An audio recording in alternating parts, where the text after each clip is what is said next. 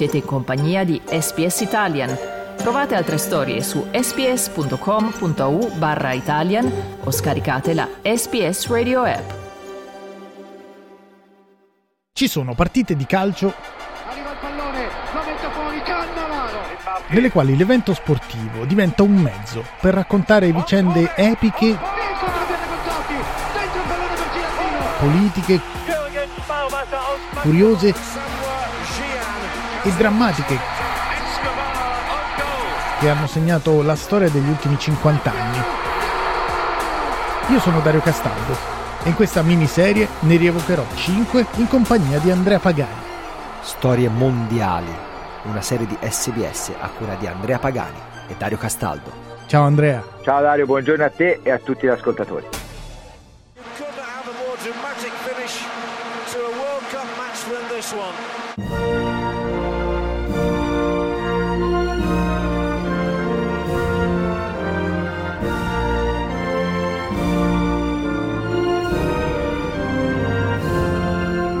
Sulle note dell'inno spagnolo torniamo indietro di 40 anni a una delle coppe del mondo per noi più care, il Mondial del 1982, quello dell'indimenticato e indimenticabile Pablito Rossi, di Bruno Conti, ribattezzato nella circostanza Marazico, di Claudio Gentile che si porta a casa Brandelli della maglietta di Diego Armando Maradona e ancora dell'urlo di Marco Tardelli e della partita a scopa più celebre della storia d'Italia, quella con da una parte Enzo Bearzot e il barone Franco Causio, dall'altra Dino Zoff e il presidente della Repubblica Sandro Pertini con al centro del tavolino sull'aereo la terza Coppa del Mondo vinta dagli azzurri. Per quanto riguarda il resto della manifestazione, edizione numero 12 della Coppa del Mondo che viene ricordata anche perché non si vedrà mai più un centrocampo come quello della Seleção composto da Falcao, Zico, Junior, Cerezo e Socrates che semmai si vedrà una squadra composta da giocatori del genere vincerà il mondiale a mani basse.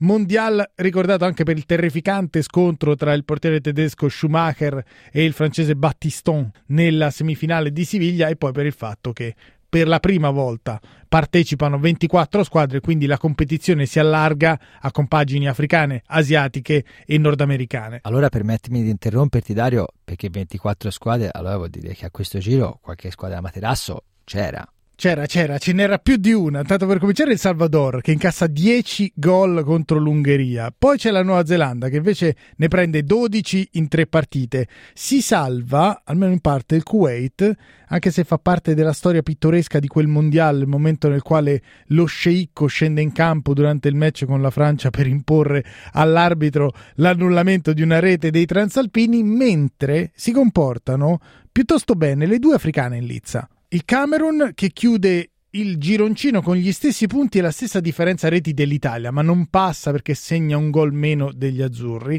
E poi l'Algeria, che va vicinissima alla qualificazione alla seconda fase, anzi che sarà vittima della cosiddetta vergogna del patto di non aggressione di Chichon tra Germania e Austria. Ma andiamo con ordine perché proprio le volpi del deserto sono all'esordio in un mondiale, ma possono comunque schierare niente po' di meno che il tacco di Allah e infatti all'esordio battono addirittura la Germania Ovest. Il tacco di Allah mi hai sbloccato una memoria Dario incredibile, era il 1986, ero un piccolo bambino che ancora sognava i grandi campioni europei e invece, invece l'Inter comprò Mager, tutto fatto, conferenza stampa, presentazione, grande talento acquistato, poi l'affare non andò in porto per problemi fisici, fatto sta che questo mi introdusse insomma al calcio, al calcio africano, va detto che Mager deve deve, doveva già la sua popolarità appunto a quel mondiale del 1982 e una partita che a detta del portiere tedesco Schumacher eh, i teutonici avevano clamorosamente sottovalutato. Poi si erano aggiunte altre storie c'era chi diceva che la notte prima eh, i giocatori della Germania Ovest dormivano in un albergo troppo rumoroso non avevano riposato e quindi non sarebbero stati in grado di giocare secondo il loro potenziale. Fatto sta che questo va unito anche col fatto che la reputazione dell'Algeria da parte del, della stampa, del mondo occidentale, era comunque quella di una nazionale alle prime armi. Nazionale alle prime armi che invece, eh, invece vinse quella partita in maniera anche meritata, perché per tutto Mager fece gol dopo una grande azione di Bellumi, una ribattuta, gol di Mager 1-0. Pareggia la Germania Ovest con Rumenigge 1-1, la partita sembra ormai rimessa in carreggiata per i tedeschi, e invece no, palla al centro, nove passaggi dal momento della, della battuta a centrocampo, nove passaggi, palla a Bellumi, gol 2-1. Bellumi stesso che dichiarò che quella ovviamente fu una partita storica per loro perché avevano mostrato a tutto il mondo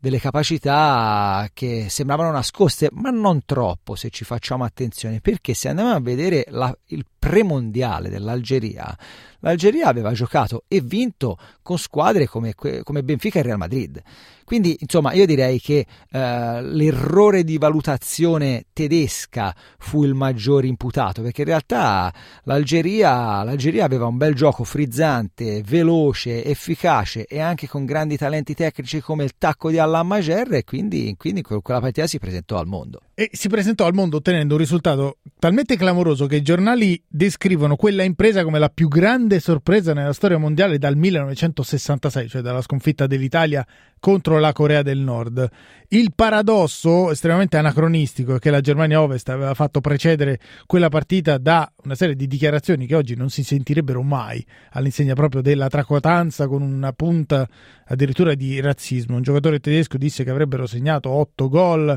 eh, dei quali l'ottavo dedicato al cane addirittura. Un altro disse che avrebbero vinto con la pipa in bocca, anzi con il sigaro in bocca. Oltre a questo è clamoroso e anomalo il fatto che a quel mondiale la Germania Ovest si presenta con appena 19 giocatori invece dei 22 che avrebbe potuto convocare. Ebbene, sul clima che si respirava in quella squadra teutonica abbiamo chiesto un commento a Stefano Bizzotto, giornalista e telecronista RAI. Diciamo che la squadra tedesca non era la famiglia del mulino bianco in quel mondiale, ecco, nel senso che c'erano spaccature all'interno, c'erano dei clan, c'era diciamo, uno scarsissimo feeling fra un giocatore e un altro giocatore, fra gruppi di giocatori, quindi era una, una spedizione dire, nata male e anche con questa cosa stranissima di portare soltanto, mi sembra, 19 giocatori con tre riserve a casa, all'epoca si scrivevano 22 giocatori, no? oltretutto avendo un, un elemento chiave chiave come Karl-Heinz Rummenigge in precarie condizioni fisiche, ecco, quindi una scelta stranissima quella di Derval, ma che tutto sommato si inseriva in un contesto abbastanza grigio, ecco, di, di una squadra che era tutto fuorché un gruppo che andava e remava nella stessa direzione. Insomma, la nazionale tedesca parte eh, con una sconfitta ed è già con un piede fuori dal mondiale. Negli incontri di quel girone, infatti, l'Austria batte il Cile per 1-0, segna Walter Schachner, all'epoca attaccante del Cesena, che poi avrebbe giocato con Torino, Pisa e Avellino. Poi sempre l'Austria batte anche l'Algeria per 2-0, va ancora a segno Schachner, mentre la Germania travolge il Cile per 4-1 e la stessa Algeria batte i sudamericani per 3-2. Combinazione di risultati che porta alle 5 di pomeriggio del 25 giugno 1982 il gruppo 2 del Mondiale di Spagna ad avere la seguente classifica: Austria e Algeria punti 4, Germania punti 2, Cile a quota 0. Austria con una differenza reti di più 3, Algeria alla pari, Germania più 2 ma con due punti in meno. Da giocare manca soltanto una partita, Germania-Austria, le prime due passano alla fase successiva, l'Algeria si qualifica nel caso in cui l'Austria vinca con la Germania e nel caso in cui le due squadre pareggino, ma l'Algeria si qualifica alla fase successiva anche nel caso in cui la Germania vinca con tre o più gol di scarto. L'Algeria viceversa è eliminata se la Germania vince con uno o due gol di scarto contro l'Austria. L'arbitro è lo scozzese Bob Valentine, il quale alle 17.15 fischia l'inizio della partita.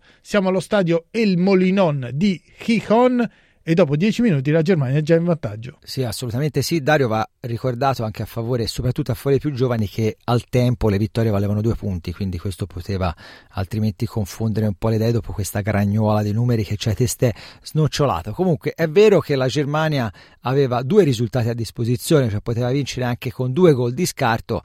ma comunque va detto che insomma la partita mh, oggettivamente dura 10 minuti perché la Germania parte col piede sull'acceleratore, anzi su, con tutti e due i piedi sull'acceleratore, attacca a testa bassa, dopo 10 minuti serpentina di Litbaschi sulla sinistra, cross nel mezzo, gol di Rubesch, un altro paio di minuti e la partita di fatto finisce lì, a parte uno Schachner volitivo che ci provava ma non trovava sponde, non veniva ascoltato, predicava nel deserto del Molinon eh, e per entrare un attimo anche nell'ottica e nell'atmosfera di questa partita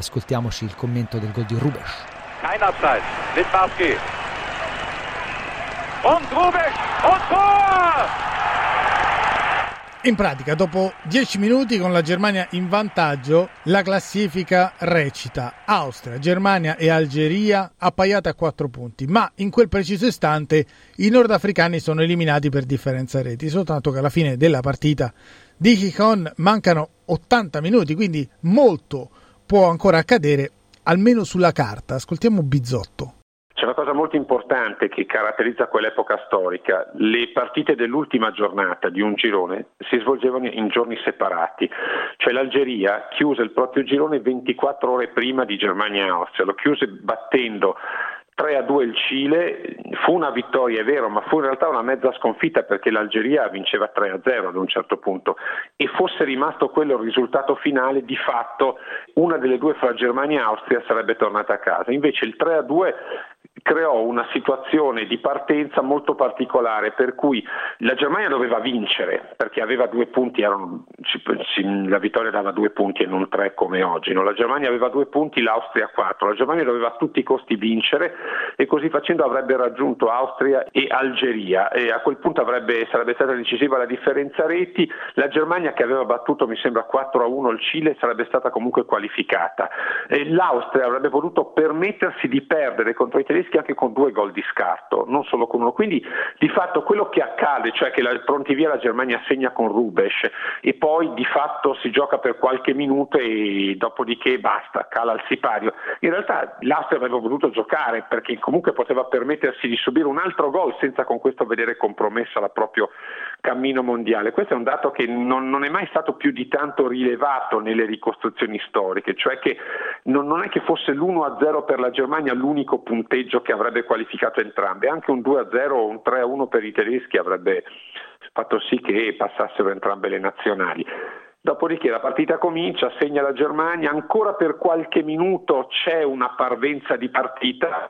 dopodiché però di fatto si smette di giocare. Dopodiché di fatto si smette di giocare, nel senso che dopo un paio di minuti la Germania ha un'altra occasione non sfruttata la quale davvero, come dice Stefano Bizzotto, cala il sipario sulla partita. Un dato, anzi due. In tutto il secondo tempo si registrano appena tre tiri verso lo specchio della porta, non nello specchio ma verso, tra l'altro molto lontani dai pali, e per il resto solo tanti tantissimi passaggi, un andamento del match che fa sì che il pubblico del Molinon cominci a mormorare. Va tenuto presente che all'epoca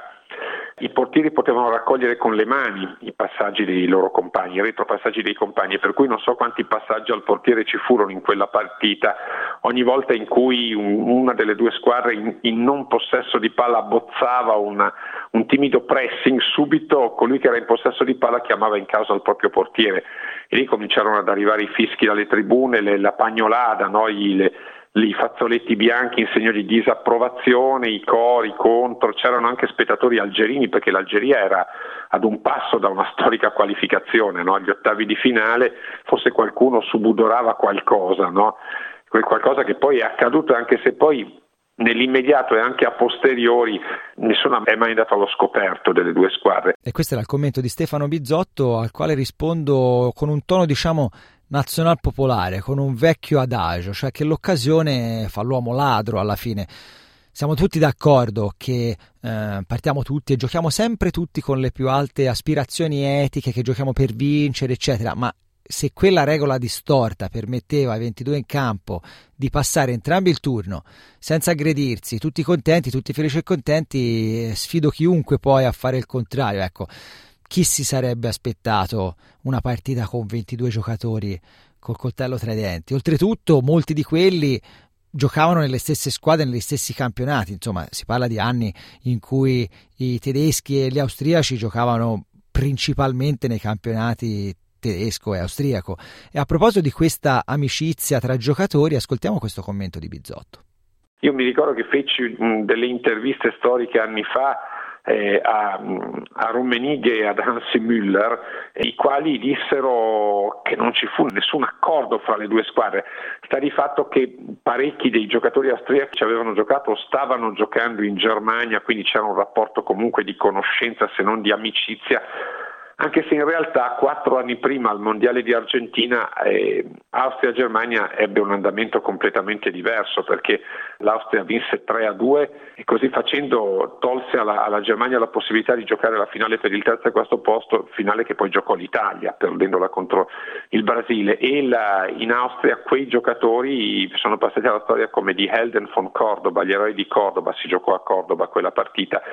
e quindi magari la Germania avrebbe potuto prendersi una rivincita quattro anni dopo, appunto battendo nettamente gli austriaci e ristromettendoli dal mondiale. Così non è accaduto secondo me proprio per il fatto che c'erano rapporti di amicizia o quantomeno di conoscenza e di stima reciproca fra all'interno delle due squadre. Quindi, stando a questa ricostruzione di Stefano Bizzotto, sulla base anche delle interviste da lui effettuate, possiamo dire che la Germania Ovest evita di prendersi una rivincita nei confronti dell'Austria e l'Austria evita di eliminare una corazzata come quella di Jupp Derval, non sulla base di un uh, patto di non belligeranza o di un accordo che anzi, secondo queste ricostruzioni, non sarebbe mai stato stipulato o ratificato, ma semplicemente in base ai rapporti di amicizia tra i giocatori in campo. Eppure qualche indizio contrario, sospetto, resta, intanto perché in campo c'è un giocatore che effettivamente ci prova, Walter Schachner, e poi perché nella ripresa si assiste ad una staffetta che riguarda, curiosità, due miti assoluti dell'Inter, esce Karl-Heinz Rummenigge ed entra Lothar Matthäus, che tra l'altro anche in nerazzurro si passeranno il testimone. E secondo quel che riporta Stefano Bizzotto, lì effettivamente qualcosa di sospetto accade. Andando a spulciare negli articoli così mm, anche in rete si legge di uno Schachner che era voglioso, diciamo così, ma non trovò sponde particolari nella propria squadra. C'è invece un aneddoto riportato, ma i diretti interessati non lo hanno mai eh, confermato più o meno a metà ripresa ad Erval, l'allenatore tedesco, operò un cambio, uscì Rummenigge ed entrò Matteus il quale ad un certo punto tentò un dribbling e si dice che Paul Breitner, che era l'eminenza grigia di quella squadra, gli abbia detto smettila o vuoi rovinare tutto. Se fosse stata questa la frase è chiaro che sarebbe stato come dire un'ammissione di colpa, cioè vuoi rovinare tutto, vuoi rovinare l'accordo che abbiamo fatto con gli austrici, però è chiaro che se tu lo vai a chiedere a Breitner e a Matteus sicuramente non ti dicono sì, accadde questo. Quindi a quel punto Matteus non rovina un bel niente, anzi il secondo tempo di quella partita di Chichon tra Austria e Germania è di una noia mortale, si trascina con una sorta di tiki-taka snervante, una ragnatela talmente fitta di passaggi che più del 90% di questi viene completato positivamente, se poi si prendono in considerazione soltanto i passaggi effettuati nella propria metà campo, la percentuale di quelli completati positivamente sale al 98-99%, quindi davvero le due nazionali si guardano senza cenni di pressing, tackle o altro, alla fine ci saranno due moniti tra gli austriaci, quell'1-0 premia dunque entrambe le nazionali e sembra anche far contente entrambe, nel senso che è vero che gli austriaci non eliminano i tedeschi e che arrivano secondi nel girone, ma con il secondo posto finiscono nel gironcino a tre del Vicente Calderon di Madrid con Francia e Irlanda del Nord, gironcino che gli austriaci non supereranno, mentre la Germania con il primo posto si complica la vita, almeno in teoria. La Germania Ovest finì nel gironcino a tre con Spagna padrone di casa e Inghilterra. Cioè adesso onestamente non è che la Germania fosse attesa da una passeggiata di salute, eh. poi lo vinse quel girone a tre, è vero, però insomma non, voglio dire, è vero, il girone a tre più complicato fu quello dell'Italia con Argentina e Brasile, su questo non ci piove, però anche quello della Germania, quindi da questo punto di vista non lo so, Insomma, il patto di non belligeranza di Chicon sembra aver fatto tutti felici, ma nonostante questo e nonostante i giocatori negassero ogni combine, quel che accade sul campo è talmente alla luce del sole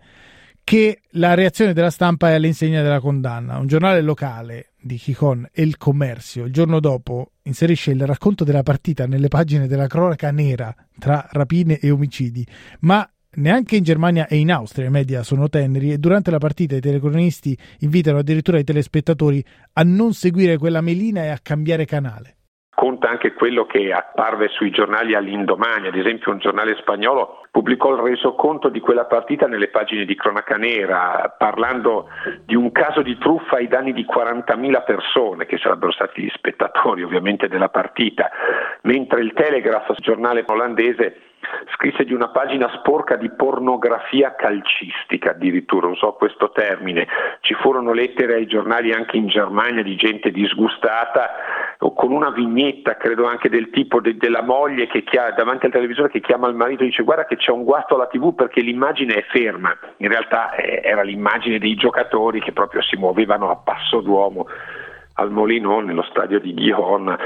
In Germania per ricordare quella partita si usano due termini, uno un po' più buonista, nicht Angriffspakt, patto di non aggressione, l'altro più, più severo, più tranchant, Schande, vergogna. Quindi patto di non aggressione che è un qualcosa che in qualche maniera no, eh, ammorbidisce il tutto, invece vergogna è un vocabolo che di fatto inchioda i protagonisti di quella partita. Quindi abbiamo detto patto di non aggressione, vergogna, pornografia calcistica, che sono insomma tutte descrizioni forti, ma in linea con quanto visto a Kikon, se non fosse che il calcio ne ha regalate, tra virgolette, si fa per dire, di perle del genere. Allora, ascoltiamo ancora Stefano Bizzotto, giornalista della RAI e autore del libro Giro del mondo in una coppa. Parliamoci chiaro, la storia del calcio è piena di episodi del genere. Siamo rimasti vittime all'Europea del 2004, quando si affrontavano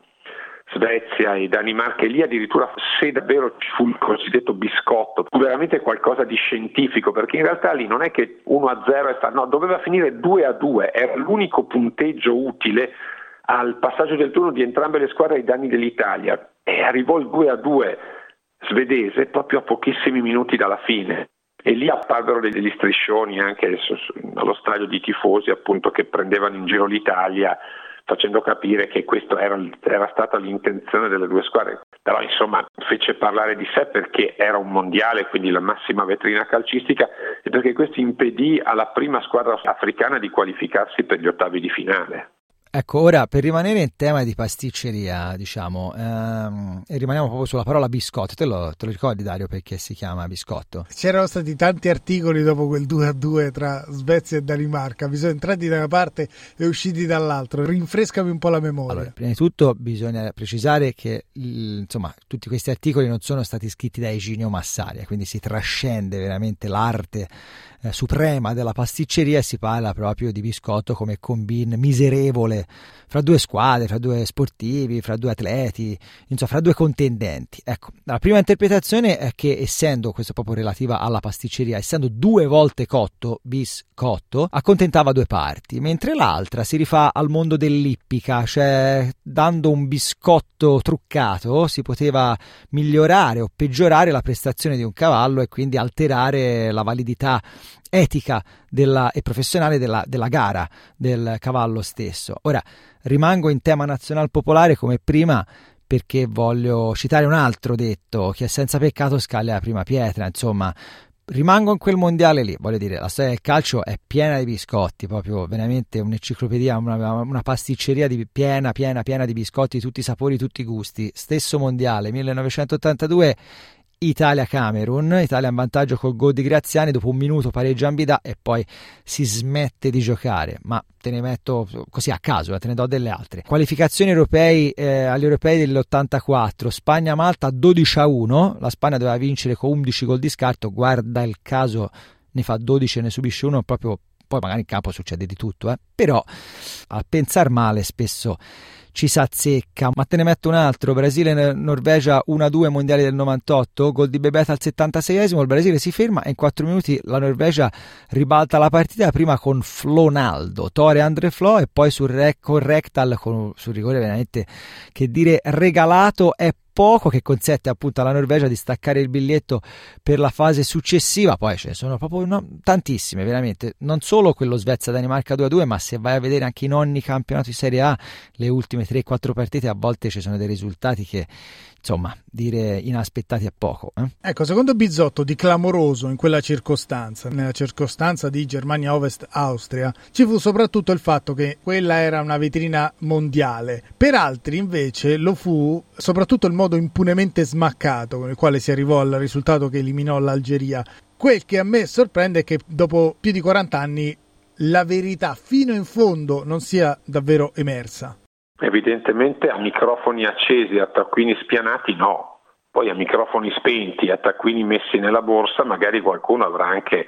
parlato, insomma la storia del calcio è ricca di, di, di episodi dove la gente ti dice guarda che questo uh, off record, uh, microfoni spenti ha detto che eccetera eccetera, insomma storie di,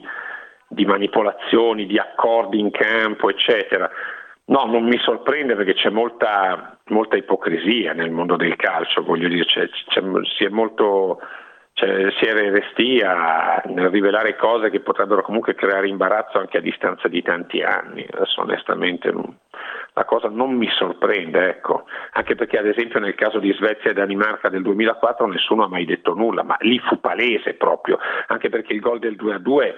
fu di fatto un regalo della difesa che lo subì. A proposito di rivelazioni, in realtà nel 2007 Hans-Peter Briegel, ex campione d'Italia con il Verona e che all'epoca nel 2007 era CT della nazionale del Bahrain, incalzato dai giornalisti, ovviamente di lingua araba, del quotidiano Al-Ittihad, ammise che nel 1982 c'era stato un tacito accordo, versione che è stata confermata dall'austriaco Kraus, mentre proprio Schachner, che come abbiamo detto ci provò nel primo tempo, ha raccontato che l'accordo sarebbe maturato durante l'intervallo. Oh, rispetto a quello che dicevi tu prima in precedenza, Andrea, c'è da dire che il patto di non belligeranza, The Disgrace di Kikon, intanto ha prodotto un risultato del quale hanno beneficiato entrambe le squadre. Ma soprattutto, a differenza di altri episodi controversi, tipo per esempio la mano di Dios,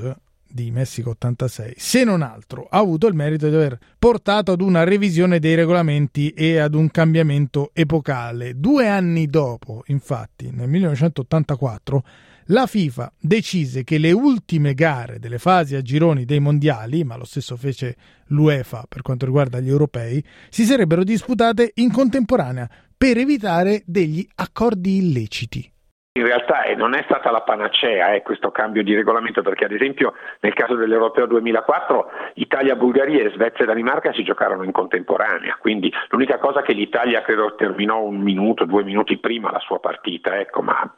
eh, in realtà erano in contemporanea, quindi sì, è chiaro che avere un, giorno di differenza è una cosa vergognosa, insomma, quella veramente non aveva ragione di essere, però in realtà non, non, non, pot- non potrai mai eliminare del tutto questi sospetti. Purtroppo dovresti fare un mondiale, un europeo partendo subito ad eliminazione diretta, ma come fai? Cioè, il rischio di un biscotto ci sarà sempre, ci sarà. Va detto a proposito di sospetti che la FIFA aprì subito un'indagine su quella partita, ma l'ha archiviato dopo un'inchiesta di tre ore, tre perché mancavano le prove della Combin. Va detto anche che quando nel 1984 cambiò il regolamento, la Federcalcio Internazionale specificò che la contemporaneità delle ultime partite dei gironi serviva ad evitare che comportamenti illeciti si ripetessero. Peccato che la stessa FIFA in precedenza non avesse ravvisato gli estremi per accusare Austria e Germania Ovest di alcun illecito, per cui ci si domanda non si ripetessero degli illeciti rispetto a quando, se non esattamente rispetto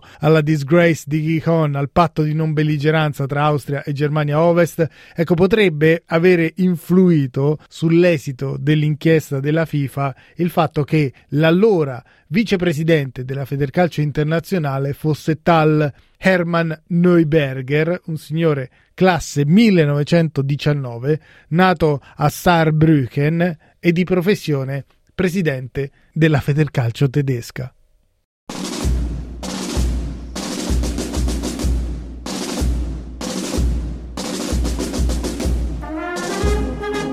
In tutto questo l'Algeria parteciperà anche ai mondiali messicani dell'86, ma poi dovrà aspettare Brasile 2014 per togliersi la soddisfazione di qualificarsi agli ottavi della Coppa del Mondo di calcio. Negli ottavi troverà proprio i futuri campioni del mondo della Germania e quindi non riuscirà a vendicarsi, anzi al termine di una partita molto combattuta finirà per perdere 1-0 ai tempi supplementari. E su questi tempi supplementari e sulle note dell'inno algerino che scorrono alle mie spalle è arrivato il momento di salutarci. È tutto da Andrea Pagani e Dario Castaldo. E l'appuntamento è alla prossima puntata di Storie Mondiali.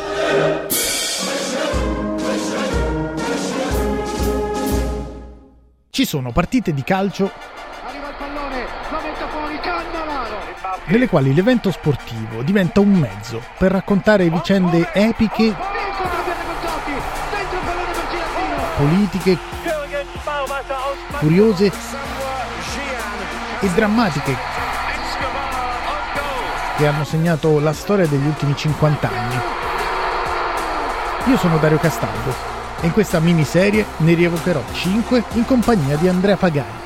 Storie mondiali una serie di SBS a cura di Andrea Pagani e Dario Castaldo. Ciao Andrea. Ciao Dario, buongiorno a te e a tutti gli ascoltatori.